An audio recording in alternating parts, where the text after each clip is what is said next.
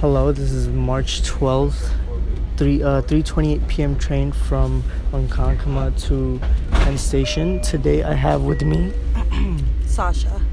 Sasha. My name is Gunin. It's a pleasure to meet you. What? Gunin. Good name? Yes. Question, what are you doing on this train today? Uh, I'm coming back from a very bad interview. Why was it so bad? Well, I'm not gonna tell you where it's for, but I mean it kind of went well. I don't know. I don't really know until I get a, until I get a call from them. But usually they give you offers on the second interview, but this was my third interview and I didn't get an offer, so that's why I feel like it went badly. I wish you best of luck in your endeavor. Thank you. What do you think about commuting on the LARR? It fucking sucks. It's full of loud, drunk ass people. Um, people who take up way too much space on their seats. Yeah, I agree. Do you travel regularly on the LAR? Yes, I do. So what do you think about all this time? I think there's just so much time spent on commuting back and forth on trains. Well, I'm a law student, so I use it to study. So for me, it's annoying, but I mean, it's useful because you, as you saw me just right before, I, I study. All you do, don't go to law school. Yeah, that's just amazing. You are a smart person.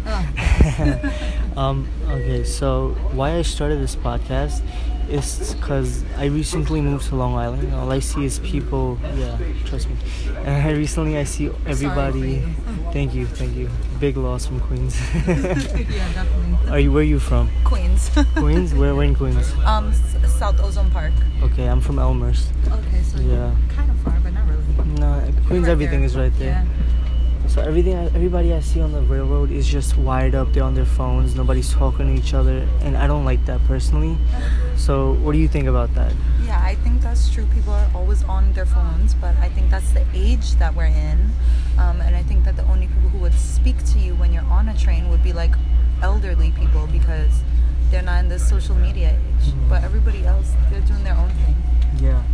I read on the train, you know, but I talk to people. I'm friendly, but not everybody is like that. No, not at all. Not in New York. So, like to be productive on the train. Use your time wise. That's Yeah. smart. Um, what can you suggest for people besides just you know being wired up all the time? On the train? Yeah.